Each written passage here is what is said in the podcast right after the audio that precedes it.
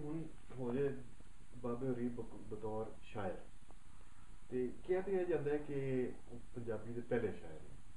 ਤੇ it means ਕਿ ਇਸ ਤੋਂ ਪਹਿਲਾਂ ਕਿ ਪੰਜਾਬੀ ਤੇ ਖੈਰ ਬੜੇ ਅਰਸੇ ਤੋਂ ਐਗਜ਼ਿਸਟ ਕਰ ਰਹੀ ਸੀ। ਤੇ ਫਿਰ ਪਹਿਲਾ ਸ਼ਾਇਰ ਬਾਬੇ ਹੋਰਾਂ ਦਾ ਹੋਣਾ, ਇਹ ਕਿਸ ਤਰ੍ਹਾਂ ਹੋਇਆ? ਮਤਲਬ ਇਹ ਹੈ ਕਿ ਮੇਰਾ ਖਿਆਲ ਇਹ ਹੈ ਕਿ ਇਸ ਤੋਂ ਪਹਿਲੇ ਜਿਹੜੀ ਰਵਾਇਤ ਸੀ ਨਾ, ਅਹ ਬਾਬਾ ਫਰੀਦ ਤੋਂ ਪਹਿਲੇ ਉਹ ਆਮ ਤੌਰ ਤੇ ਰਵਾਇਤ ਇਹ ਸੀ ਕਿ ਜਿਹੜੇ ਤੇ ਇੰਡੀਜਨਸ ਇੰਟੈਲੈਕਚੁਅਲ ਸਨ ਉਹ ਸੰਸਕ੍ਰਿਤ ਵਿੱਚ ਲਿਖਦੇ ਸਨ ਸ਼ਾਇਰੀ ਕਰਦੇ ਸਨ। ਜਿਹੜੇ ਇਮੀਗ੍ਰੈਂਟ ਸਨ ਜਿਹੜੇ ਬਾਹਰੋਂ ਆ ਰਹੇ ਸਨ ਉਹ ਫਾਰਸੀ ਅਰਬੀ ਚ ਕਰਦੇ ਸਨ। ਠੀਕ ਸੋ ਲੋਕਲ ਜ਼ਬਾਨਾਂ ਦੇ ਵਿੱਚ ਅਹ, ਜਿਹੜੀ ਲਿਖਣ ਦੀ ਜਿਹੜੀ ਰੀਤ ਹੈ ਉਹ ਮੇਰਾ ਖਿਆਲ ਹੈ ਕਿ ਬਹੁਤ ਮਜ਼ਬੂਤ ਨਹੀਂ ਸੀ ਹੈਗੀ। ਔਰ ਅਗਰ ਉਹ ਮਜ਼ਬੂਤ ਅਗਰ ਉਹ ਹੈ ਵੀ ਸੀਗੀ ਤਾਂ ਉਹਦੀ ਕੋਈ ਮਤਲਬ ਪ੍ਰੋਮੀਨੈਂਸ ਨਹੀਂ ਸੀ ਹੈਗੀ। ਮਤਲਬ ਤੁਸੀਂ ਇਹ ਦੇਖੋ ਇਸ ਗੱਲ ਨੂੰ। ਕੋਈ ਇਲਮੀ ਹਸੀਅਤ ਨਹੀਂ ਸੀ ਉਹਦੀ। ਹਾਂ। ਨਹੀਂ ਤੁਸੀਂ ਇੰਜ ਦੇਖੋ ਨਾ ਕਿ ਮਿਸਾਲ ਦੇ ਤੌਰ ਦੇ ਉੱਤੇ ਪੰਜਾਬੀ ਦੇ ਵਿੱਚ ਜਿਹੜੇ ਮੇਜਰ ਕਲਾਸੀਕਲ ਰੀਤ ਹੈ ਅ, ਅ, ਮ, ਅ, ਮੀਆਂ ਮੁਹੰਮਦ ਬਖਸ਼ ਮੌਲਵੀ ਗੁਲਾਮ ਰਸੂਲ ਔਰ ਖਾਜਾ ਗੁਲਾਮ ਫਰੀਦ ਦੇ 1920ਵੀਂ ਸਦੀ ਦੇ ਪਹਿਲੇ ਦਹਾਕੇ 'ਚ ਖਤਮ ਹੋ ਗਈ ਠੀਕ ਹੈ ਜੀ? ਅੱਛਾ। ਹੁਣ ਤੁਹਾਨੂੰ ਅੱਗੇ ਇੱਕ ਲੰਮਾ ਪੀਰੀਅਡ ਲੱਗਦਾ ਹੈ ਕਿ ਜਿਹਦੇ ਵਿੱਚ ਕੋਈ ਪ੍ਰੋਮੀਨੈਂਟ ਸ਼ਾਇਰ ਨਹੀਂ ਆਉਂਦਾ। ਲੇਕਿਨ ਸ਼ਾਇਰ ਤੇ ਸਨ। ਮਿਸਾਲ ਦੇ ਤੌਰ ਦੇ ਉੱਤੇ ਜਿਵੇਂ ਮੈਂ ਤੁਹਾਨੂੰ ਕਿਹਾ ਸੀ ਕਿ ਜੀ ਉਹਦੇ ਵਿੱਚ ਬਹੁਤ ਸਾਰੇ ਸ਼ਾਇਰ ਨੇ ਜਿਹੜੇ ਬਾਬੂ, ਜਿਨ੍ਹਾਂ ਦੇ ਨਾਂ ਦੇ ਨਾਲ ਬਾਬੂ ਹੁੰਦਾ ਹੈ। ਫਿਰ ਇੱਕ ਉਸਤਾਦਾਂ ਦੀ ਰੀਤ ਸੀਗੀ। ਹਾਂਜੀ ਠੀਕ ਹੈ ਬਿਲਕੁਲ। ਸ਼ਾਇਰ ਤੇ ਉਹ ਵੀ ਸਨ। ਠੀਕ ਹੈ? ਲੇਕਿਨ ਉਹ ਜਿਹੜੀ ਇੱਕ ਆਪਣਾ ਹਾਈ ਕੀ ਕਹਿਣਾ ਚਾਹੀਦਾ ਹੈ, ਇੱਕ ਸ਼ਾਇਰੀ ਦਾ ਜਿਹੜਾ ਜਿਹੜਾ ਡਿਸਕੋਰਸ ਹੈ, ਉਹਦੇ ਵਿੱਚ ਉਹਨਾਂ ਦਾ ਇੱਕ ਮਾਰਜਨਲ ਜ਼ਿਕਰ ਹੁੰਦਾ ਹੈ। ਲੇਕਿਨ ਜਿਹੜੀ ਸ਼ਾਇਰੀ ਮੰਨੀ ਜਾਂਦੀ ਹੈ ਜਿਹੜੀ ਜਿਹੜੀ ਮਾਡਰਨ ਸ਼ਾਇਰੀ ਮੰਨੀ ਜਾਂਦੀ ਹੈ ਪੰਜਾਬੀ ਦੀ ਉਹ ਮੰਨੀ ਜਾਂਦੀ ਹੈ ਕਿ ਉਹਦੇ ਚ ਜਿਹੜੀ ਸ਼ੁਰੂ ਹੋਈ ਉਹ ਅਮਰਤਾ ਪ੍ਰੀਤਮ ਔਰ ਮੋਹਨ ਸਿੰਘ ਤੋਂ ਸ਼ੁਰੂ ਹੋਈ। ਬਿਲਕੁਲ ਠੀਕ ਕਿਉਂਕਿ ਮੋਹਨ ਸਿੰਘ ਔਰ ਅਮਰਤਾ ਪ੍ਰੀਤਮ ਜਿਹੜੇ ਨੇ ਇਹ ਮਾਡਰਨ ਸੈਂਸਿਬਿਲਿਟੀ ਦੇ ਨਾਲ ਨਵੀਂ ਜਿਹੜੀ ਕਲਾਸਾਂ ਅਮਰਜ ਕਰ ਰਹੀਆਂ ਸਨ ਨਵੀਂ ਤਾਲੀਮ ਦੇ ਨਾਲ ਇਹ ਉਹਨਾਂ ਦੇ ਸ਼ਾਇਰ ਸਨ। ਠੀਕ ਹੈ? ਇਸੇ ਤਰੀਕੇ ਦੇ ਨਾਲ ਹੋ ਸਕਦਾ ਹੈ ਕਿ ਬਾਬਾ ਫਰੀਦ ਤੋਂ ਪਹਿਲੇ ਕੋਈ ਸ਼ਾਇਰੀ ਹੋ ਰਹੀ ਹੋਵੇ ਲੇਕਿਨ ਉਹ ਸ਼ਾਇਰੀ ਉਸ ਤਰ੍ਹਾਂ ਦੀ ਗਾਲਬਨ ਹੋ ਰਹੀ ਹੋਏਗੀ ਜਿਵੇਂ ਉਸ ਉਸਤਾਦ ਟ੍ਰੈਡੀਸ਼ਨ ਦੇ ਸ਼ਾਇਰਾਂ ਦੀ ਸੀ। ਮੈਂ ਉਸਤਾਦਾਂ ਦੀ ਬੁਰਾਈ ਨਹੀਂ ਕਰ ਰਿਹਾ। ਮਤਲਬ ਉਹਨਾਂ ਦੀ ਇੱਕ ਆਪਣਾ ਲੈਵਲ ਹੈ ਜਾਂ ਉਸ ਤਰ੍ਹਾਂ ਦੀ ਸ਼ਾਇਰੀ।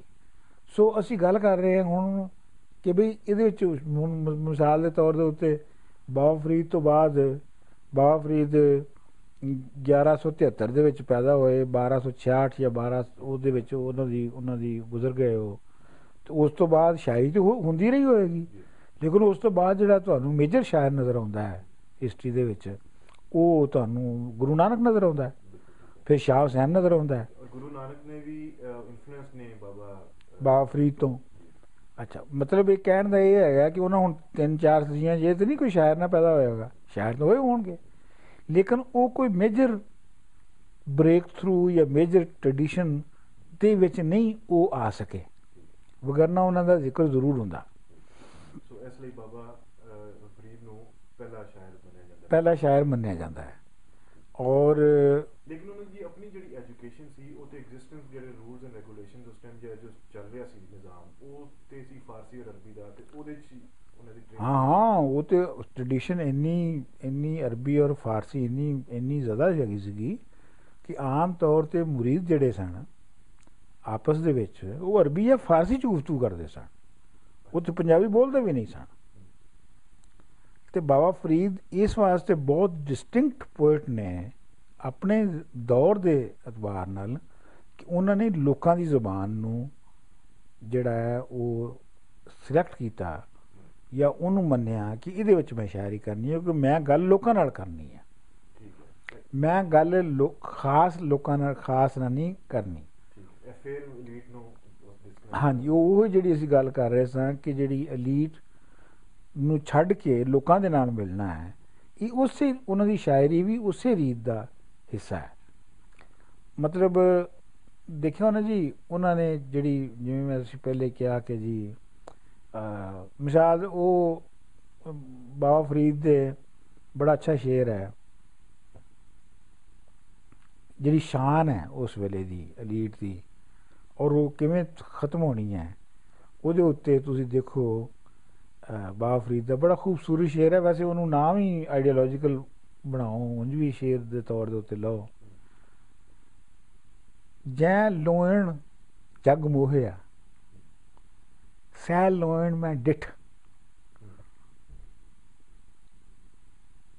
ਜੈ ਲਾ ਲੋਇਣ ਜਗ ਮੋਹਿਆ ਸੈ ਲੋਇਣ ਮੈਂ ਡਿਠ, ਕੱਜਲ ਰੇਖ ਨਾ ਸਹਿੰਦੀਆਂ।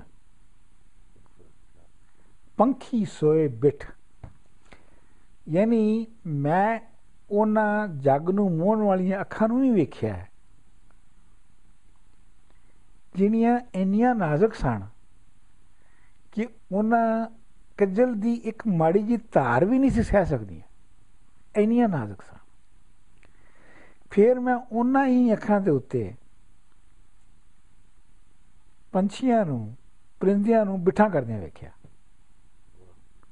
ਸੋ ਫਰੀਦ ਜਿਹੜੇ ਨੇ, ਉਹ ਜਿਹੜੀ ਉਸ ਵੇਲੇ ਦੀ ਐਲੀਟ ਦੀ ਔਰ ਉਸ ਵੇਲੇ ਦੀ ਜਿਹੜੀ ਬਣ ਬਣਾ ਹੈ, ਉਹਦੀ ਜਿਹੜੀ ਜਿਹੜਾ ਟੈਂਪਰਰੀ ਹੋਣਾ ਹੈ, ਉਹਨੂੰ ਉਹ ਵੇਖ ਰਹੇ ਨੇ ਠੀਕ ਹੈ? ਔਰ ਉਹਦੇ, ਉਹਨਾਂ ਨੂੰ ਪਤਾ ਹੈ ਕਿ ਇਹ ਜਿਹੜਾ ਵਿਖਾ- ਇਹ ਜਿਹੜਾ ਵਿਖਾਲੀ ਹੈ, ਇਹ ਸਾਰੇ ਸਿਸਟਮ ਦੀ, ਇਹ ਝੂਠੀ ਹੈ ਇਹਨੇ ਨਹੀਂ ਰਹਿਣਾ ਕਿਉਂਕਿ ਰਹਿਣਾ ਜਿਹੜਾ ਹੈਗਾ, ਉਹ ਕਿਸੇ ਹੋਰ ਸ਼ੈ ਨੇ ਹੈ। ਉਹ ਬੰਦੇ ਦੀ ਆਪਣੀ ਇਨਸਾਨੀਅਤ ਨੇ ਇਹਦੇ ਵਿੱਚ ਇਹ ਵੀ ਮੈਂ ਕਹਾਂਗਾ ਕਿ ਬਾਬਾ ਫਰੀਦ ਨੇ ਜਿਹੜੇ ਜਿਹੜੇ ਸਿੰਬੋਲਿਜ਼ਮ ਔਰ ਜਿਹੜੀ ਮੈਟਾਫਰਸ ਜਿਹੜੇ ਬਾਬਾ ਫਰੀਦ ਨੇ ਜਿਹੜੇ ਜਿਹੜੇ ਵਰਤੇ ਉਹ ਉਹਨਾਂ ਨੇ ਕਾਫੀ ਉਹ ਤੋਂ ਆਉਣ ਵਾਲੇ ਬਾਅਦ ਵਾਲੇ ਜਿਹੜੇ ਸ਼ਾਇਰ ਸਨ ਉਹਨਾਂ ਨੂੰ ਅ, ਮੁਤਸਰ ਕੀਤਾ। ਮਿਸਾਲ ਦੇ ਤੌਰ ਦੇ ਉੱਤੇ ਬਿਰਹਾ ਦਾ ਤਸਵਰ ਹੈ ਬਿਰਹਾ ਬਿਰਹਾ ਆਖੀਏ ਬਿਰਹਾ ਤੂੰ ਸੁਲਤਾਨ ਜਿਸ ਤਨ ਬਿਰਹਾ ਨਾ ਉਪਜੇ ਉਹ ਤਨ ਜਾਣ ਮਸਾਨ ਇਹਦੇ ਥੱਲੇ ਆਪਣਾ ਸ਼ਿਵ ਕੁਮਾਰ ਤੱਕ ਆਉਂਦਾ ਸਾਰਾ ਹਾਂਜੀ ਦੇਖੋ ਨਾ ਹੁਣ ਤੁਸੀਂ ਬਿਰਹਾ ਬਿਰਹਾ ਆਖੀਏ ਬਿਰਹਾ ਤੂੰ ਸੁਲਤਾਨ ਕਿ ਜਿਹੜਾ ਹਿਜਰ ਹੈ ਉਹ ਜਿਹੜਾ ਹੈ ਉਹ ਸੁਲਤਾਨ ਹੈ ਉਹ ਹੀ ਸ਼ਹਿਨशाह ਹੈ ਔਰ ਜਿਸ ਜਿਸਮ ਦੇ ਵਿੱਚ ਬਿਰਹਾ ਨਹੀਂ ਆਈ, ਹਿਜਰ ਨਹੀਂ ਆਇਆ, ਉਹ ਮਸਾਨ ਦੀ ਤਰ੍ਹਾਂ ਹੈ, ਉਹ ਇੱਕ ਵਿਰਾਨ, ਵਿਰਾਨਾ ਹੈ। ਬਾਈ ਦਾ ਵੇ ਤੁਸੀਂ ਅਗਰ ਗਾਲਬ ਨੂੰ ਦੇਖੋ, ਗਾਲਬ ਵਿੱਚ ਵੀ ਹੈ। ਇਸ਼ਕ ਸੇ ਤਬੀਅਤ ਨੇ ਜ਼ੀਸਤ ਦਾ ਮਜ਼ਾ ਪਾਇਆ। ਇਹ ਬਿਲਕੁਲ ਉਹੀ ਹੈ। ਅੱਛਾ, ਇਹ ਤੇ ਫਿਰ ਇਹਦਾ ਮਤਲਬ ਫਾਰਸੀ ਇਨਫਲੂਐਂਸ ਜਿਹੜਾ ਉਹ ਆਈ ਨਾ ਉਹ ਨਾ ਇਹਨੂੰ ਫਾਰਸੀ ਨਾ ਕਹੋ ਇਹਨੂੰ ਤੁਸੀਂ ਕਹੋ ਇੱਕ ਜਰਨਲਾਈਜ਼ਡ ਕੀ ਕਹਿਣਾ ਚਾਹੀਦਾ ਹੈ ਕਿ ਇੱਕ ਇੰਟਰਨੈਸ਼ਨਲ ਹਿਊਮਨਿਸਟਿਕ ਜਿਹੜੀ ਮੁxtਲਿਫ ਜ਼ਬਾਨਾਂ ਦੇ ਮੁxtਲਿਫ ਤਰ੍ਹਾਂ ਦੇ ਬੰਦੇ ਇੱਕ ਹੀ ਤਰ੍ਹਾਂ ਸੋਚਦੇ ਨੇ ਇਹਨੂੰ ਇੰਜ ਕਿਉਂ ਨਹੀਂ ਕਹਿੰਦੇ ਤੁਸੀਂ ਠੀਕ ਹੈ ਕਿਉਂਕਿ ਗਾਲਬ ਤੇ ਫਰੀਦ ਤੋਂ ਬਾਅਦ ਹੋਇਆ ਜੀ ਜੀ, ਬਿਲਕੁਲ ਹਾਂ ठीक है ना इश्क से इश्क से तबीयत ने जीस्त का मज़ा पाया दर्द की दवा पाई मर्ज ला दवा पाया ਠੀਕ? ਔਰ ਤੁਸੀਂ ਫਿਰ ਉਹਨੂੰ ਆ ਜਾਓ ਤੁਸੀਂ ਆਪਣਾ ਸ਼ਿਵ ਕੁਮਾਰ ਬਟਾਲਵੀ ਤੇ। ਕਹਿੰਦੇ ਹੀ ਬਰਿਆ ਕੇ ਸੁਲਤਾਨ ਨੇ। ਹਾਂ ਬਿਰੋਦਾ ਸੁਲਤਾਨ ਕਹਿੰਦੇ ਨੇ ਉਹਨੂੰ। ਆਖ ਮਾਏ ਖਾਵੇ ਬਿਰਹਾਂ ਦਾ ਹੈ ਨਾ? ਤੇ ਇੱਕ ਤੇ ਦੂਸਰੇ ਤੁਸੀਂ ਦੇਖੋ ਕਿ ਬਾਬਾ ਫਰੀਦ ਦੀ ਜਿਹੜੀ ਬਾਬਾ ਫਰੀਦ ਦੀ ਜਿਹੜੀ ਬਹੁਤ ਬੇਸਿਕ ਸਿੰਬੋਲਿਜ਼ਮ ਹੈ ਉਹ ਹੈਗੀ ਹੈ ਸਹੁਰੇ ਜਾਣ ਦੀ। ਸਹੁਰੇ ਮਾਪੇ ਦਾ ਤਸਵਰ। ਕਿ ਜਿਹੜਾ ਸਹੁਰਾ ਹੈ ਉਹ ਦੂਜੀ ਦੁਨੀਆ ਹੈ ਜਿਹੜੇ ਮਾਪੇ ਨੇ ਉਹ ਇਹ ਦੁਨੀਆ ਹੈ ਔਰ ਉੱਥੇ ਜਾਣ ਦੀ ਤਿਆਰੀ ਹੈ ਖੈਰ ਇਸ ਤੋਂ ਪਹਿਲੇ ਬਿਰਹਾ ਦੀ ਵੀ ਅਸੀਂ ਥੋੜੀ ਮਤਲਬ ਥੋੜਾ ਜਿਹਾ ਨਖੇੜਾ ਕਰ ਲਈਏ ਕਿ ਬਿਰਹਾ ਹਾਂ ਬਿਲਕੁਲ। ਬਿਰਹਾ ਹੈ ਕੀ ਹੈ ਬਿਲਕੁਲ ਠੀਕ ਕਿਉਂਕਿ ਉਹਨੂੰ ਅਹ, ਸ਼ਿਵ ਕੁਮਾਰ ਬਟਾਲਵੀ ਨੂੰ ਬੀਬੀਸੀ ਵਾਲਿਆਂ ਨੇ ਇੱਕ ਵਾਰੀ ਇੰਟਰਵਿਊ ਕੀਤਾ। ਤੇ ਤੁਹਾਨੂੰ ਯਾਦ ਹੋਏਗਾ ਕਿ ਉਹਨਾਂ ਨੇ ਪੁੱਛਿਆ ਕਿ ਵੀ ਤੇਰੇ ਬਾਰੇ ਚ ਮਸ਼ਹੂਰ ਹੈ ਕਿ ਤੂੰ ਤੇਰਾ ਫਲਾਣੀ ਕੁੜੀ ਦੇ ਨਾਲ ਇਸ਼ਕ ਸੀ ਤੇ ਤੂੰ ਉਸ ਇਸ਼ਕ ਦੇ ਵਿੱਚ ਇਹ ਸਾਰਾ ਕੁਝ ਲਿਖਿਆ ਹੈ। ਹਾਂਜੀ ਤੇ ਉਹਨੇ ਕਿਹਾ ਕਿ ਬਈ ਇੰਜ ਤੇ ਨਹੀਂ ਹੁੰਦਾ। ਮੈਂ ਤੇ ਬੜਾ ਖੁਸ਼ਕਿਸਮਤ ਆਦਮੀ ਹਾਂ ਮੇਰੇ ਤੇ ਤਾਂ ਬਹੁਤ ਕੁੜੀਆਂ ਮਰਦੀਆਂ ਨੇ। ਜਿੰਨੀਆਂ ਕੁੜੀਆਂ ਮੇਰੇ ਤੇ ਮਰੀਆਂ ਨੇ, ਸ਼ਾਇਦ ਕਿਸੇ ਤੇ ਹੀ ਮਰੀਆਂ ਹੋਣ। ਬਿਲਕੁਲ ਕਿ ਉਹ ਖੂਬਸੂਰਤ ਆਦਮੀ ਸੀ ਉਹ। ਆਵਾਜ਼ ਬੜੀ ਖੂਬਸੂਰਤ ਸੀ। ਹੈਂਡਸਮ ਮੈਨ ਇਹ ਗੱਲ ਹੋਰ ਹੈਗੀ ਹੈ। ਸੋ ਇਹ ਜਿਹੜੀ ਬਿਰਹਾ ਹੈਗੀ ਹੈ, ਇਹ ਇੱਕ ਵਿਛੋੜਾ ਹੈਗਾ ਵਿਛੋੜਾ ਕਿਸ ਚੀਜ਼ ਦੇ ਨਾਲ ਹੈ? ਇਹ ਸਮਝਣ ਦੀ ਗੱਲ ਹੈ ਕਿ ਵਿਛੋੜਾ ਤੁਹਾ, ਜਿਹੜਾ ਵਿਛੋੜਾ ਪਾਉਂਦਾ ਕੌਣ ਹੈ? ਤੇ ਵਿਛੋੜਾ ਹੈ ਕੀ ਹੈ? ਸੋ ਪਹਿਲੀ ਗੱਲ ਤੇ ਇਹ ਹੈ ਕਿ ਵਿਛੋੜਾ ਹੈਗਾ ਤੁਹਾਡੀ ਆਪਣੀ ਜਿਹੜੀ ਹੋਂਦ ਹੈ, ਇਨਸਾਨੀ ਹੋਂਦ ਹੈ, ਜਿਹੜਾ ਤੁਹਾਡਾ ਅੰਦਰ ਦਾ ਇਨਸਾਨ ਹੈ, ਉਹ ਔਰ ਉਹ ਜਿਹੜਾ ਕਿ ਸਮਾਜ ਨੇ ਇੱਕ ਇਨਸਾਨ ਬਣਾਇਆ ਹੈ, ਤੁਹਾਨੂੰ। ਸਮਾਜ ਤੁਹਾਡੇ ਕੋਲ ਇੱਕ ਇੱਕ ਜਿਹੜਾ ਤੁਹਾਡੇ ਤੇ ਇੰਪੋਜ਼ ਕਰਦਾ ਕਰ ਰਿਹਾ ਜਾਂ ਤੁਹਾਨੂੰ ਮੋਲਡ ਕਰ ਦਿੰਦਾ ਕਰ ਕਰਦਾ ਹੈ। ਹੁਣ ਤੁਹਾਨੂੰ ਉਹ, ਉਹਨੇ ਉਹ ਬਣਾਤਾ ਹੈ। ਪਰ ਤੁਸੀਂ ਬਣਨਾ ਚਾਹੁੰਦੇ ਹੋ ਇਨਸਾਨ ਜਿਹੜਾ ਤੁਸੀਂ origignal ਸੋ। ਇਹ ਉਹ ਵਿਛੋੜਾ ਹੈ। ਸੋ ਇਹ ਜਿਹੜੀ ਬਿਰਹਾ ਹੈਗੀ ਹੈ ਉਹ ਉਹ ਬਣਦੀ ਬਿਰਹਾ ਹੈਗੀ ਹੈ। ਹੋਰੇ ਤੇ ਠੀਕ ਇਸਤੇਮਾਲ ਕੀਤਾ ਕਿਉਂਕਿ ਉਹ ਸਾਰੀ ਉਮਰ ਕੁਝ ਹੋਰ ਉਹ ਕਰਦੇ ਰਹੇ ਔਰ ਬੰਦੇ ਰਹੇ ਔਰ ਉਹਨਾਂ ਦੇ ਪ੍ਰੈਸ਼ਰ ਕੁਝ ਹੋਰ ਰਿਹਾ ਸੋਸਾਇਟੀ ਦਾ ਲੋਕਾਂ ਦਾ। ਬਿਲਕੁਲ। ਇਸੇ ਵਾਸਤੇ ਜਿਹੜੇ ਇਸ ਸਟ੍ਰੀਮ ਆਫ ਥਾਟ ਦੇ ਪੋਇਟਸ ਨੇ ਯਾਨੀ ਜਿਨ੍ਹਾਂ ਨੂੰ ਇੱਕ ਆਮ ਮਾਇਨਿਆਂ ਦੇ ਵਿੱਚ ਸੂਫੀ ਸ਼ਾਇਰੀ ਕਿਹਾ ਜਾਂਦਾ। ਵੈਸੇ ਪਲਮ ਪੰਜਾਬੀ ਕਲਾਸਿਕਸ ਦੇ ਵਿੱਚ ਬਿਰਹਾ ਜਿਹੜੀ ਹੈ ਅਹ, ਉਹ ਥਰੂ ਆਊਟ ਪੂਰੇ ਅਹ, ਪੰਜਾਬੀ ਕਲਾਸਿਕਸ ਦੇ ਵਿੱਚ ਉਹਦੀ ਇੱਕ ਉਹੀ ਉਹਨਾਂ ਮਾਇਨਿਆਂ ਦੇ ਵਿੱਚ ਕ੍ਰੀਏਟ ਔਰ ਰੀਕ੍ਰੀਏਟ ਹੁੰਦੀ ਰਹੀ ਹੈ। ਔਰ ਸਹੁਰੇ ਔਰ ਮਾਪੇ ਦੇ ਵਿੱਚ ਵੀ ਉਹੀ ਤਸੱਵਰ ਜਿਹੜਾ ਹੈ ਉਹ ਜਿਹੜਾ ਬਾਬਾ ਫਰੀਦ ਨੇ ਐਸਟੈਬਲਿਸ਼ ਕੀਤਾ। ਮਤਲਬ ਬਾਬਾ ਫਰੀਦ ਨੇ ਉਹ ਮਾਡਲਸ ਜਿਹੜੇ ਨੇ ਉਹ ਐਸਟੈਬਲਿਸ਼ ਕਰ ਦਿੱਤੇ। ਜਿਹੜੀ ਜਿਨ੍ਹਾਂ ਨੂੰ ਫਿਰ ਬਾਕੀ ਉਹਦੇ ਆਉਣ ਵਾਲੇ ਸ਼ਾਇਰਾਂ ਨੇ ਵਰਤਿਆ ਉਹਨੂੰ ਖਿਲਾਰਿਆ ਉਹਨੂੰ ਰੀਕ੍ਰੀਏਟ ਕੀਤਾ। ਸੋ ਇਹਨਾਂ ਮਾਇਨਿਆਂ ਦੇ ਵਿੱਚ ਬਾਬਾ ਫਰੀਦ ਜਿਹੜੇ ਨੇ ਉਹ ਬਹੁਤ ਮੁੱਢਲੇ ਸ਼ਾਇਰ ਨੇ। ਫਿਰ ਬਾਬਾ ਫਰੀਦ ਜਿਹੜੇ ਨੇ ਉਹ ਜਿਹੜੀ ਖਲਕਤ ਦੀ ਯਾਨੀ ਮਤਲਬ ਇਹ ਤੇ ਇਹ ਤੇ ਇੱਕ ਬਿਰਹਾ ਦਾ ਹੋ ਗਿਆ ਨਾ ਜੀ ਐਬਸਟ੍ਰੈਕਟ ਕਨਸੈਪਟ ਜਿਹੜਾ ਅਸੀਂ ਗੱਲ ਕੀਤੀ ਹੈ ਕਿ ਜੀ ਬੰਦਾ ਜੋ ਜੋ ਅਸਲ 'ਚ ਹੈਗਾ ਹੈ ਤੇ ਬੰਦੇ ਨੂੰ ਜੋ ਸਮਾਜ ਨੇ ਜੋ ਸ਼ਕਲ ਉਹਦੀ ਦੇ ਦਿੱਤੀ ਹੈ, ਉਹਨਾਂ ਦੇ ਵਿੱਚ ਜਿਹੜੀ ਵਿੱਥ ਹੈ, ਉਹ ਬਿਰਹਾ ਨੂੰ ਜਨਮ ਦਿੰਦੀ ਹੈ। ਪਰ ਇਹ ਹੈ ਕਿ ਫਿਰ ਬਾਬਾ ਫਰੀਦ ਜਿਹੜੇ ਨੇ, ਉਹਨੂੰ ਕੰਕਰੀਟ ਵੀ ਕਰਦੇ ਨੇ। ਠੀਕ ਹੈ ਮਿਸਾਲ ਦੇ ਤੌਰ ਤੇ ਉਹ ਕਹਿੰਦੇ ਨੇ, ਦੁੱਖ ਨੂੰ ਯਾਨੀ ਖਲਕਤ ਦੇ ਖਲਕਤ ਨੂੰ ਖਲਕਤ ਨੂੰ ਜਿਹੜੀ ਦੁੱਖ ਹੈ ਕਿ ਮੈਂ ਜਾਣਿਆ ਦੁੱਖ ਮੁਝੀ ਕੋ ਹਾਂ ਦੁੱਖ ਸਭਾਏ ਜਗ ਜੀ ਹਾਂ। ਉੱਪਰ ਚੜ ਕੇ ਵੇਖਿਆ ਘਰ ਘਰ ਇਹੋ ਹੀ ਅੱਗ ਠੀਕ ਹੈ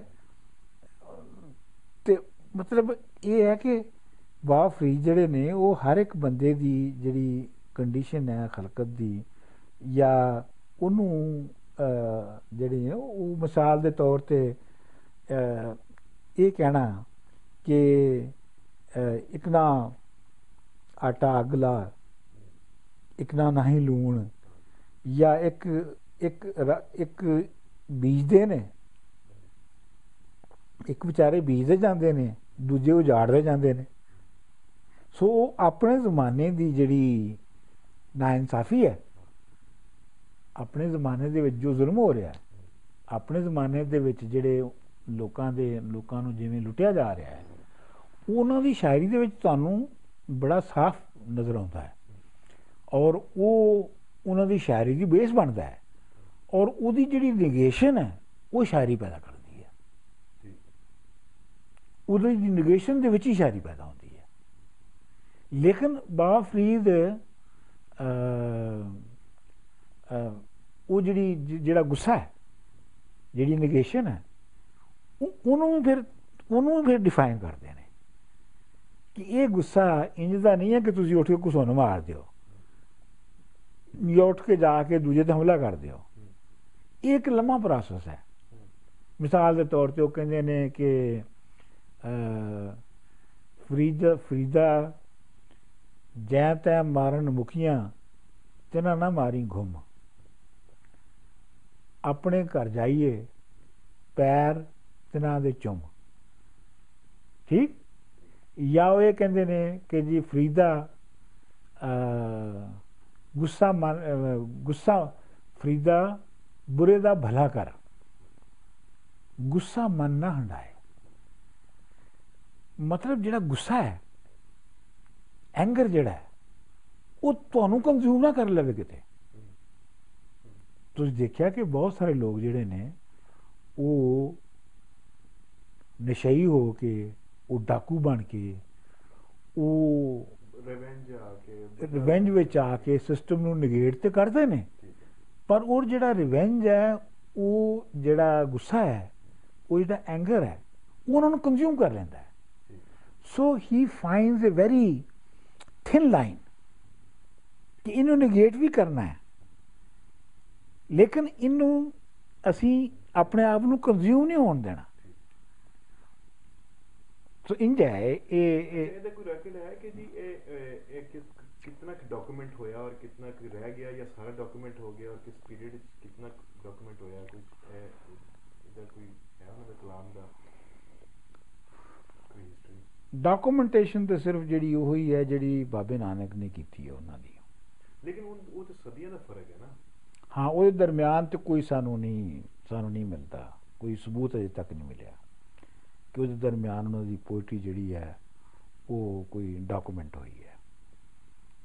ਮਤਲਬ ਇਹ ਹੈ ਕਿ ਜ਼ਾਹਰ ਗੱਲ ਹੈ ਕਿ ਉਸ ਵੇਲੇ ਵੈਸੇ ਵੀ ਤੁਸੀਂ ਜਿਹੜੀ ਤੁਸੀਂ ਜਿਹੜੀ ਜਿਸ ਡਾਕੂਮੈਂਟੇਸ਼ਨ ਦੀ ਹੁਣ ਗੱਲ ਕਰਦੇ ਹੋ ਉੱਥੇ ਤਾਂ ਕੋਈ ਰਿਵਾਜ ਨਹੀਂ ਸੀ ਜਾਂ ਕੋਈ ਉਹ ਤਾਂ ਓਰਲ ਟ੍ਰੈਡੀਸ਼ਨ ਸੀ। ਮਤਲਬ ਇਹ ਸਾਰੀ ਸੁਸਾਇਟੀ ਓਰਲ ਟ੍ਰੈਡੀਸ਼ਨ ਤੇ ਚੱਲਦੀ ਸੀ। ਔਰ ਲੋਕਾਂ ਨੂੰ ਓਰਲੀ ਯਾਦ ਰੱਖਦੇ ਸਨ। ਔਰ ਓਰਲੀ ਰਿਪਰੋਡਿਊਸ ਕਰਦੇ ਸਨ। ਸੋ ਲਿਹਾਜ਼ਾ ਇਹ ਹੈ ਕਿ ਉਹ ਨੈਚੁਰਲੀ ਜਿਹੜੀ ਲਿਖਤ ਦੇ ਵਿੱਚ ਆਈ, ਉਹ ਲੇਟਰ ਪੀਰੀਅਡ ਦੇ ਵਿੱਚ ਹੀ ਆਈ। ਔਰ ਚੂੰਕਿ ਪੰਜਾਬ ਦੇ ਵਿੱਚ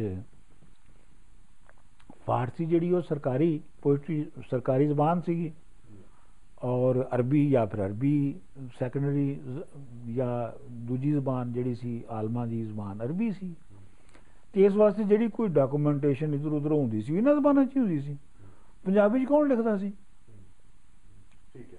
ਲਿਖਤ ਦੀ ਜ਼ਬਾਨ ਤੇ ਹੈ ਹੀ ਨਹੀਂ ਸੀ। ਅੱਛਾ ਗੁਰੂ ਨਾਨਕ ਨੇ ਕੁਝ ਉਹਨਾਂ ਤੋਂ ਕੁਝ ਡਾਕੂਮੈਂਟ ਕੀਤਾ ਜਾਂ ਕੁਝ ਐਕਸਟ੍ਰੈਕਟ ਉਸ ਕੁਝ ਐਕਸਟ੍ਰੈਕਟ ਵੀ ਕੀਤਾ ਔਰ ਫਿਰ ਉਹ- ਉਹਨੂੰ ਅੱਗੇ ਯੂਜ਼ ਵੀ ਕੀਤਾ। ਲੇਕਿਨ ਇਹ ਕਿ ਉਹ ਜਿਹੜਾ ਕਲਾਮ ਹੈ ਸਾਰਾ ਉਹ ਹੁਣ ਇਸ ਟਾਈਮ ਗੁਰਮੁਖੀ ਚ ਪੜਿਆ ਜਾਂਦਾ ਹੈ। ਤੇ ਇਸ ਟਾਈਮ ਬਾਬਿਆਂ ਨੇ ਜਿਹੜਾ ਜਦੋਂ ਲਿਖਿਆ ਤੇ ਉਹ ਫਿਰ ਫਾਰਸੀ ਚ ਲਿਖਿਆ ਹੋਏਗਾ ਨਾ। ਜ਼ਾਹਰ ਗੱਲ ਹੈ। ਕਿਉਂਕਿ ਉਹਨਾਂ ਦੀ ਜਿਹੜੀ ਜ਼ਬਾਨ ਸੀ ਸਕ੍ਰਿਪਟ ਜਿਹੜਾ ਸੀ ਸਕ੍ਰਿਪਟ ਹਾਂ ਸਕ੍ਰਿਪਟ ਦੀ ਗੱਲ। ਸਕ੍ਰਿਪਟ ਤੇ ਫਾਰਸੀ ਸੀ ਨਾ ਔਰ ਉਹ ਹੱਥ ਲਿਖਤਾਂ ਜਿਹੜੀਆਂ ਨੇ ਉਸ ਤੋਂ ਬਾਅਦ ਦੀਆਂ ਵੀ ਵਾਰਿਸ ਸ਼ਾਹ ਦੀ ਹੱਥ ਲਿਖਤਾਂ ਜਾਂ ਦੂਜੇ ਲੋਕਾਂ ਦੀਆਂ ਜਿਹੜੀਆਂ ਹੱਥ ਲਿਖਤਾਂ ਨੇ ਉਹ ਜਿਹੜੀਆਂ ਮਿਲਦੀਆਂ ਨੇ ਉਸ ਜ਼ਮਾਨੇ ਦੀਆਂ ਜਾਂ ਉਹਨਾਂ ਦੀਆਂ ਨਹੀਂ ਵੀ ਤੇ ਜਿਹੜੀਆਂ ਹੱਥ ਲਿਖਤਾਂ ਮਿਲਦੀਆਂ ਨੇ ਤੇ ਉਹ ਫਾਰਸੀ 'ਚ ਮਿਲਦੀਆਂ ਨੇ ਔਰ ਜ਼ਿਆਦਾ ਇਮਕਾਨ ਇਹ ਹੈ ਕਿ ਬਹੁਤ ਸਾਰੀਆਂ ਹੋ ਸਕਦਾ ਲਿਖਤਾਂ ਜਿਹੜੀਆਂ ਬਾਬੇ ਨਾਨਕ ਦੀਆਂ ਇਮਕਾਨ ਇਹ ਹੈ ਕਿ ਉਹ ਫਾਰਸੀ ਸਕ੍ਰਿਪਟ ਦੇ ਵਿੱਚ ਹੀ ਹੋਣਗੀਆਂ। ਇਹ ਹੁੰਦਾ ਕਿ ਗੁਰੂ ਨਾਨਕ ਨੂੰ ਵੀ ਫਾਰਸੀ ਆਂਦੀ ਸੀ। ਔਰ ਉਹ- ਨਹੀਂ ਇਹ ਤਾਂ ਖੈਰ ਕੋਈ ਸ਼ੱਕ ਹੀ ਨਹੀਂ ਨਾ ਹੈਗਾ। ਤਾਂ ਹੀ ਉਹਨਾਂ ਨੇ ਉਹ ਬਾਬਾ ਨੂੰ ਪੜਿਆ ਵੀ ਔਰ ਉਸ ਤੋਂ ਬਾਅਦ ਫਿਰ ਅੱਗੇ ਉਹਨਾਂ ਨੂੰ ਉਸ ਤੋਂ ਐਕਸੈਕਟ ਵੀ ਕੀਤਾ। ਨਹੀਂ ਨਹੀਂ ਨਾ ਸਿਰਫ ਬਾਬੇ ਬਾਬਾ ਬਾਬੇ ਨਾਨਕ ਨੂੰ ਫਾਰਸੀ ਆਉਂਦੀ ਸੀ। ਬਾਬਾ ਨਾਨਕ ਤੇ ਖਰ ਪੜ੍ਹੇ ਹੀ ਉਹਨਾਂ ਦੇ ਸਿਸਟਮ 'ਚ ਸੀ। ਫਾਰਸੀਆਈਜ਼ਡ ਐਜੂਕੇਸ਼ਨਲ ਸਿਸਟਮ ਦੇ ਵਿੱਚ। ਉਹਦੀ ਤੇ ਐਜੂਕੇਸ਼ਨਿੰਗ ਹੀ ਉਹਦੇ ਵਿੱਚ ਹੋਈ ਸੀ। ਠੀਕ ਹੈ ਔਰ ਫਿਰ ਬਾਬੇ ਨਾਨਕ ਦੀ ਤੇ ਬਹੁਤ ਜ਼ਿਆਦਾ ਇੰਟਰ ਇੰਟਰੈਕਸ਼ਨ ਸੀਗਾ ਮੁਸਲਮਾਨਾਂ ਦੇ ਨਾਲ। ਉਹ ਤੇ ਕਹਿੰਦੇ ਨੇ ਕਿ ਮ, ਉਹ ਚੂੰਕਿ ਉਹਨਾਂ ਨੂੰ ਮਦਰਸੇ ਨਹੀਂ ਸੀ ਜਾਣ ਦਿੰਦੇ ਤੇ ਉਹ ਉਹਨਾਂ ਦੇ ਫਿਰ ਜਾ ਕੇ ਉਹ ਜਮਾਤ ਨਾਲ ਨਮਾਜ਼ ਵੀ ਪੜ੍ਹ ਲੈਂਦੇ ਸਨ। ਤੇ ਉਹ ਤੇ ਖੈਰ ਬਾਬੇ ਨਾਨਕ ਦੀ ਤੇ ਇੱਕ ਪਾਸੇ ਗੱਲ ਹੈ ਬਲਕਿ ਦਸਵੇਂ ਗੁਰੂ ਦਾ ਜਿਹੜਾ ਜ਼ਫਰਨਾਮਾ ਹੈ ਉਹ ਫਾਰਸੀ ਚ ਹੈ।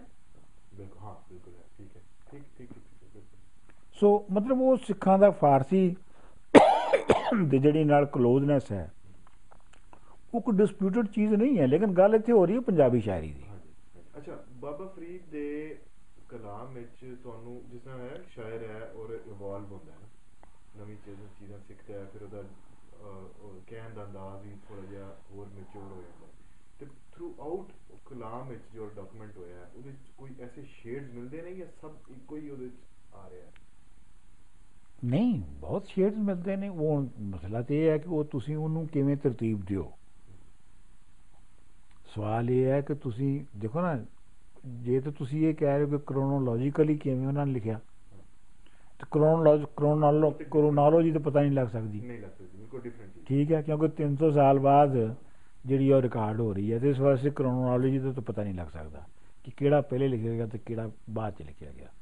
ਲੇਕਿਨ ਇਹ ਹੈ ਕਿ ਉਹਨਾਂ ਦੀ ਜ਼ਿੰਦਗੀ ਦੀ ਜਿਵੇਂ ਐਵੋਲੂਸ਼ਨ ਹੋਇਆ ਔਰ ਉਹਨਾਂ ਦੀ ਪੋਇਟਰੀ ਦੇ ਵਿੱਚ ਜੋ ਜੋ ਕੁਝ ਹੈਗਾ ਉਹਨਾਂ ਤੋਂ ਉਹਦੇ ਤੋਂ ਤੁਸੀਂ ਇੱਕ ਬਣਾ ਸਕਦੇ ਹੋ ਆਪਣੀ ਇੱਕ ਲਿਟਰਰੀ ਐਵੋਲੂਸ਼ਨ ਉਹਦਾ ਇੱਕ ਬਣਾ ਸਕਦੇ ਹੋ।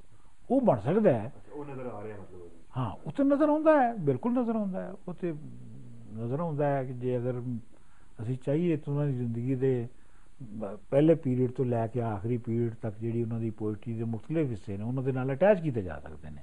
But that will be speculative ਅੱਛਾ ਉਸ ਸ਼ਾਇਰੀ ਦੇ ਜਦੋਂ ਉਸ ਟਾਈਮ ਉਹਨਾਂ ਨੂੰ ਸ਼ਾਇਰੀ ਕਰ ਵੀ ਰਹੇ ਸਨ ਤੇ ਲਾਜ਼ਮੀ ਗੱਲ ਹੈ ਜਦੋਂ ਮਰੀਜ਼ਾਂ ਦੇ ਨਾਲ ਇੰਟਰੈਕਸ਼ਨ ਹੋ ਰਿਹਾ ਸੀ ਤੇ ਉਹ ਕੁਝ ਨਾ ਕੁਝ ਬਾਹਰ ਵੀ ਨਿਕਲਿਆ ਤਾਂ ਹੀ ਗੁਰੂ ਨਾਨਕ ਤੱਕ ਪਹੁੰਚਿਆ ਵੀ। ਤੇ ਉਹ ਉਹਦੇ ਚ ਅਹ, ਜਿਸ ਤਰ੍ਹਾਂ ਇਵੋਲਵ ਵੀ ਹੋ ਰਹੀ ਸੀ ਤੇ ਉਹਦੇ ਕੋਈ ਪੋਲੀਟੀਕਲ ਇਨਫਲੂਐਂਸਸ ਵੀ ਸਨ ਕੋਈ ਸੋਸ਼ਲ ਇੰਪੈਕਟਸ ਵੀ ਹੋਏ ਉਸ ਸ਼ਾਇਰੀ ਦੇ?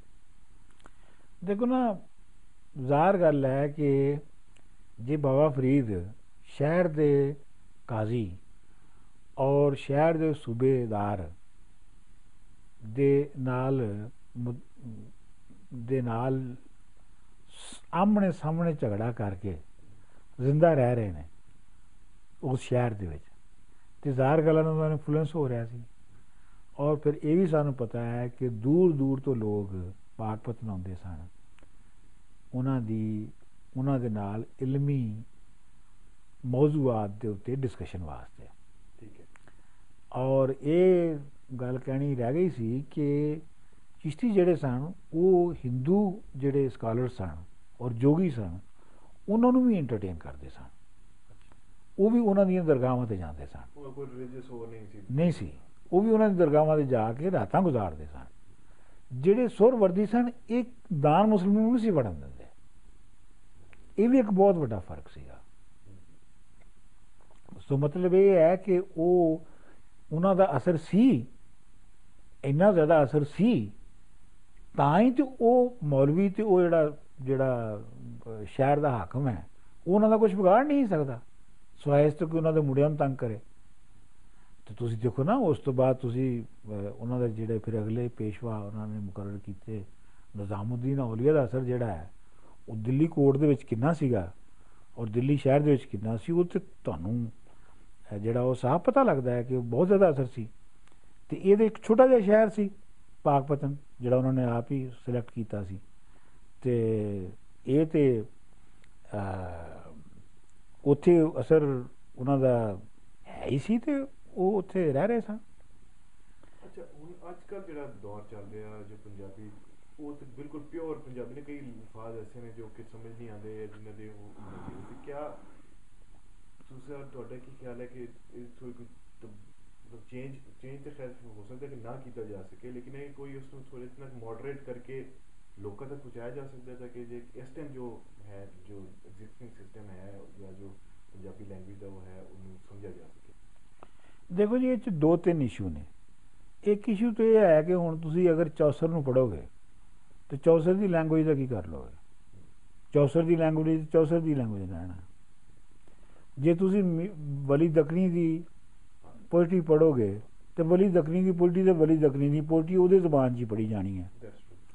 ਗਾਲਬ ਦੀ ਪੋਇਟਰੀ ਗਾਲਬ ਦੀ ਜ਼ੁਬਾਨ 'ਚ ਹੀ ਪੜੀ ਜਾਣੀ ਆ ਉਹਨੂੰ ਤੁਸੀਂ ਸੌਖਾ ਨਹੀਂ ਕਰ ਸਕਦੇ। ਬਾਬਾ ਫਰੀਦ ਦੀ ਪੋਇਟਰੀ ਬਾਬਾ ਫਰੀਦ ਦੀ ਜ਼ੁਬਾਨ 'ਚ ਹੀ ਪੜੀ ਜਾਣੀ ਹੈ। ਉਹਦਾ ਤੁਸੀਂ ਕੀ ਕਰ ਲੋਗੇ ਉਹਨੂੰ ਤੁਸੀਂ ਉਹ- ਉਹ- ਉਹਨੂੰ ਤੁਸੀਂ ਉਹਦੇ ਤਾਂ ਲਫ਼ਜ਼ ਬਦਲ ਦਿਓ। ਇਹ ਤੇ ਨਹੀਂ ਕਰ ਸਕਦੇ। ਠੀਕ ਹੈ? ਇੱਕ ਗੱਲ। ਦੂਜੀ ਗੱਲ ਇਹ ਹੈਗੀ ਹੈ ਕਿ ਅ, ਹੁਣ ਜਿਹੜੀ ਪੰਜਾਬੀ ਵਰਤੀ ਜਾਣੀ ਚਾਹੀਦੀ ਹੈ ਜਾਂ ਵਰਤੀ ਜਾ ਰਹੀ ਹੈ ਉਹਦੇ ਉਹਦੇ ਦੋ ਪਹਿਲੂ ਨੇ ਜਿਹੜੇ ਲੋਕੀ ਕਨਫਿਊਜ਼ ਕਰਦੇ ਨੇ। ਉਹ 'ਚ ਇੱਕ ਪਹਿਲੂ ਹੈ ਇੱਕ ਜ਼ੁਬਾਨ ਦਾ ਲੈਵਲ ਹੈਗਾ ਨਿਊਜ਼ਪੇਪਰ ਦਾ ਲੈਵਲ ਇੱਕ ਹੈ ਆਮ ਬੋਲ ਚਾਲ ਦਾ ਲੈਵਲ ਬਿਲਕੁਲ ਜਿਹੜਾ ਲੋਐਸਟ ਲੈਵਲ ਹੈ। ਜੋ ਹਮੇਸ਼ਾ ਰਹੇ ਨੇ ਦੋ। ਠੀਕ ਹੈ ਨਾ? ਦੂਜਾ ਲੈਵਲ ਹੈਗਾ ਜਿਹੜਾ ਕਿ ਆਮ ਲਿਖਾਈ ਦਾ ਜਿਹਨੂੰ ਪ੍ਰੈਸ ਦੀ ਜ਼ੁਬਾਨ ਕਹਿ ਲਓ ਅਖਬਾਰ ਦੀ ਜ਼ੁਬਾਨ ਕਹਿ ਲਓ ਉਹਦਾ ਇੱਕ ਲੈਵਲ ਹੈ ਜਿਹੜਾ ਕਿ ਥੋੜਾ ਜਿਹਾ ਆਮ ਬੋਲ ਚਾਲ ਦੀ ਜ਼ੁਬਾਨ ਤੋਂ ਉੱਤੇ ਹੁੰਦਾ ਫਿਰ ਉਹਦੇ ਉੱਤੇ ਉੱਤੇ ਹੈਗਾ ਇੱਕ ਲਿਟਰੇਰੀ ਲੈਵਲ ਹੈ ਲਿਟਰੇਚਰ ਦੀ ਜ਼ੁਬਾਨ ਹੈ ਜਿਹੜੀ ਕਿ ਹੋਰ ਜ਼ਿਆਦਾ ਸੰਘਣੀ ਹੈ ਉਹਦੇ ਤੋਂ। ਉਹਦੀ ਵੋਕੈਬਲਰੀ ਸੰਘਣੀ ਹੋ ਜਾਂਦੀ ਹੈ। ਫਿਰ ਉਹਦੇ ਉੱਤੇ ਹੈਗਾ ਇੱਕ ਫਿਲਾਸਫੀਕਲ ਲੈਂਗੁਏਜ ਦਾ ਹਾਈ ਕਲਚਰ ਦਾ, ਦੀ ਲੈਂਗੁਏਜ ਹੈ। ਹੁਣ ਪ੍ਰੋਬਲਮ ਇਹ ਹੈਗੀ ਹੈ ਪੰਜਾਬੀ ਦੇ ਨਾਲ ਕਿ ਇੱਕ ਤੇ ਇਹ ਹੈ ਕਿ ਲੋਕੀ ਬਗੈਰ ਪੰਜਾਬੀ ਪੜ੍ਹੇ ਤੋਂ ਪੰਜਾਬੀ ਦੀ ਤਨਕੀਦ ਕਰਦੇ ਨੇ, ਕਿ ਜੀ ਸਾਡੀ ਸਮਝ 'ਚ ਨਹੀਂ ਆਉਂਦੀ। ਠੀਕ? ਹੁਣ ਤੁਹਾਨੂੰ ਅੰਗਰੇਜ਼ੀ ਸਮਝ 'ਚ ਆਉਂਦੀ ਹੈ। ਅੰਗਰੇਜ਼ੀ ਤੁਹਾਨੂੰ ਕਿਉਂ ਸਮਝ 'ਚ ਆਉਂਦੀ ਹੈ? ਕਿਉਂਕਿ ਤੁਸੀਂ 16 ਸਾਲ ਪੜ੍ਹੀ ਹੈ। ਤੁਹਾਨੂੰ ਉਰਦੂ ਕਿਉਂ ਸਮਝ 'ਚ ਆਉਂਦੀ ਹੈ? ਕਿਉਂਕਿ ਉਰਦੂ ਤੁਸੀਂ 16 ਸਾਲ ਪੜ੍ਹੀ ਹੈ। ਪੰਜਾਬੀ ਤੁਸੀਂ 16 ਦਿਨ ਵੀ ਨਹੀਂ ਪੜ੍ਹੀ। ਔਰ ਤੁਸੀਂ ਕਹਿੰਦੇ ਹੋ ਕਿ ਤੁਹਾਨੂੰ ਪੰਜਾਬੀ ਦਾ ਹਾਈਐਸਟ ਜਿਹੜਾ ਪੋਇਟ ਹੈ ਉਹ ਸਮਝ ਆ ਜਾਵੇ। It is not going to happen ਠੀਕ ਹੈ ਨਾ?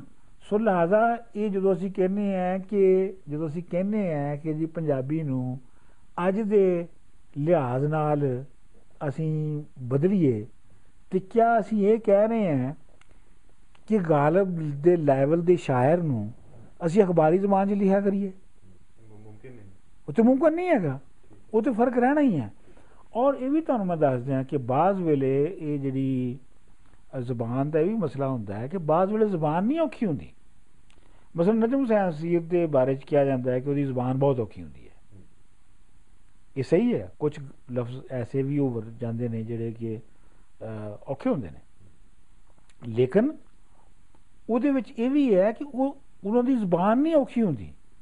ਉਹ ਆਈਡੀਆਜ਼ ਜ਼ਿਆਦਾ ਕੰਪਲਿਕੇਟਡ ਹੁੰਦੇ ਨੇ। ਮਤਲਬ ਗੱਲ ਸੰਘਣੀ ਹੁੰਦੀ ਹੈ ਗੱਲ ਗੁੰਝਲਦਾਰ ਹੁੰਦੀ ਹੈ। ਉਹ ਲੋਕੀ ਸਮਝਦੇ ਨੇ ਲਫ਼ਜ਼ ਨਹੀਂ ਸਮਝ ਆ ਰਹੇ। ਅਸਲ 'ਚ ਗੱਲ ਹੈ ਕਿ ਉਹ ਗੱਲ ਸਮਝ ਨਹੀਂ ਆ ਰਹੀ।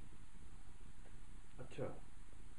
ਹਾਂ। ਇਹ ਵੀ ਇੱਕ ਬਰੀਕ ਲਾਈਨ ਹੈ ਜਿਹਨੂੰ ਜੀ ਬਿਲਕੁਲ ਕਿਉਂਕਿ ਮੈਂ ਇਹਨੂੰ ਬੜਾ ਡਿਸਾਈਫਰ ਕਰਨ ਦੀ ਕੋਸ਼ਿਸ਼ ਕੀਤੀ। ਕਿ ਜੀ ਇਹ ਜਿਹੜੀ ਨ- ਮਸਲਨ ਉਹਦੇ ਚ ਸਭ ਤੋਂ ਮੁਸ਼ਕਲ ਪਸੰਦ ਜਿਹੜਾ ਮੰਨਿਆ ਜਾਂਦਾ ਹੈ ਇਸ ਵੇਲੇ ਮੈਂ ਜਾਣ ਇਸ ਪਾਸੇ ਮਿਸਾਲ ਦੇ ਰਿਹਾ।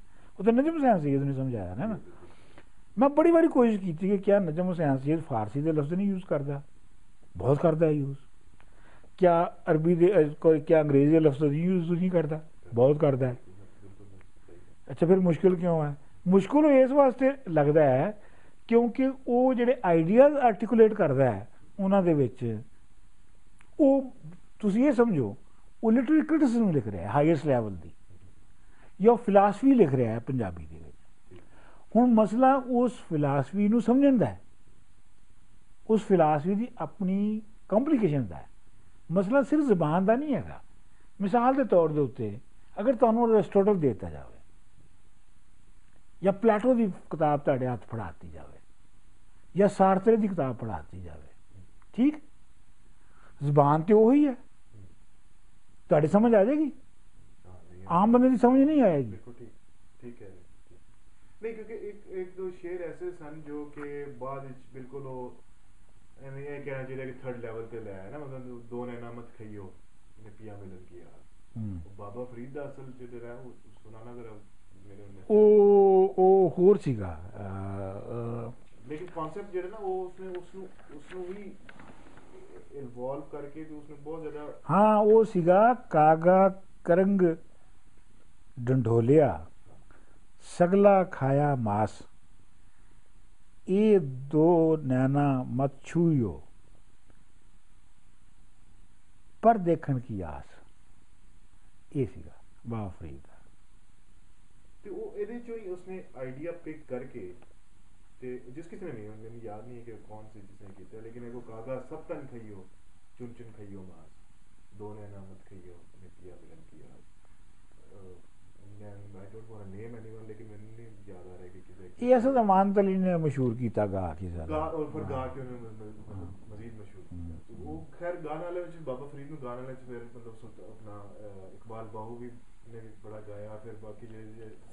ਬਾਬਾ ਫਰੀਦ ਨੂੰ ਗਾਣ ਵਾਲੇ ਵਿੱਚ ਫਿਰ ਮਤਲਬ ਸੁਲਤ- ਆਪਣਾ ਅਹ, ਇਕਬਾਲ ਬਾਹੂ ਵੀ ਨੇ ਵੀ ਬੜਾ ਗਾਇਆ ਫਿਰ ਬਾਕੀ ਜਿਹੜੇ ਜਿਹੜੇ ਸਿੱਖ ਜਿਤਨੇ ਵੀ ਨੇ ਉਹ ਵੀ ਬਹੁਤ ਜ਼ਿਆਦਾ ਉਹਨੂੰ ਗਾ ਕੇ ਕਾਫੀ ਉਹਨੂੰ ਕੀਤਾ ਲੇਕਿਨ ਹੈ ਕਿ ਉਹ ਫਿਰ ਇੱਕ ਰਿਲੀਜੀਅਸ ਡਿਵਾਈਡ ਇਹਦੇ ਵਿੱਚ ਆ ਜਾਂਦੀ ਹੈ ਨਾ ਕਿ ਇਹ ਸ਼ਾਇਦ- ਮੇਰਾ ਖਿਆਲ ਹੈ ਕਿ ਮੇਰਾ ਖਿਆਲ ਹੈ ਕਿ ਅਮ, ਅਹ, ਇਹ ਰਿਲੀਜੀਅਸ ਡਿਵਾਈਡ ਬਸ ਕੁਝ ਲੋਕਾਂ ਦੇ ਜ਼ਿਹਨ ਦੇ ਵਿੱਚ ਹੀ ਆ। ਹੁਣ ਅਹ, ਬਾਬਾ ਫਰੀਦ ਨੂੰ ਅਗਰ ਗਾ ਰਿਹਾ ਹੋਵੇ ਕੋਈ ਸਿੱਖ ਤੇ ਅਸਲ ਦੇ ਵਿੱਚ ਮੈਂ ਤੇ ਇਹ ਦੇਖਿਆ ਹੈ ਕਿ ਅਹ, ਸਿੱਖ ਗਾਉਣ ਵਾਲਾ ਅਗਰ ਸਿੱਖ ਬਾਬਾ ਫਰੀਦ ਨੂੰ ਗਾ ਰਿਹਾ ਹੈ ਤੇ ਜਿਹੜਾ ਬਾਬਾ ਫਰੀਦ ਨੂੰ ਮੰਨਣ ਵਾਲਾ ਹੈ ਉਹਦੀ ਉਹਨਾਂ ਦੀ ਉਹਨਾਂ ਨੂੰ ਸ਼ਾਇਰ ਮੰਨਣ ਵਾਲਾ ਹੈ ਉਹਨੂੰ ਕੋਈ ਪ੍ਰੋਬਲਮ ਨਹੀਂ ਹੈਗੀ।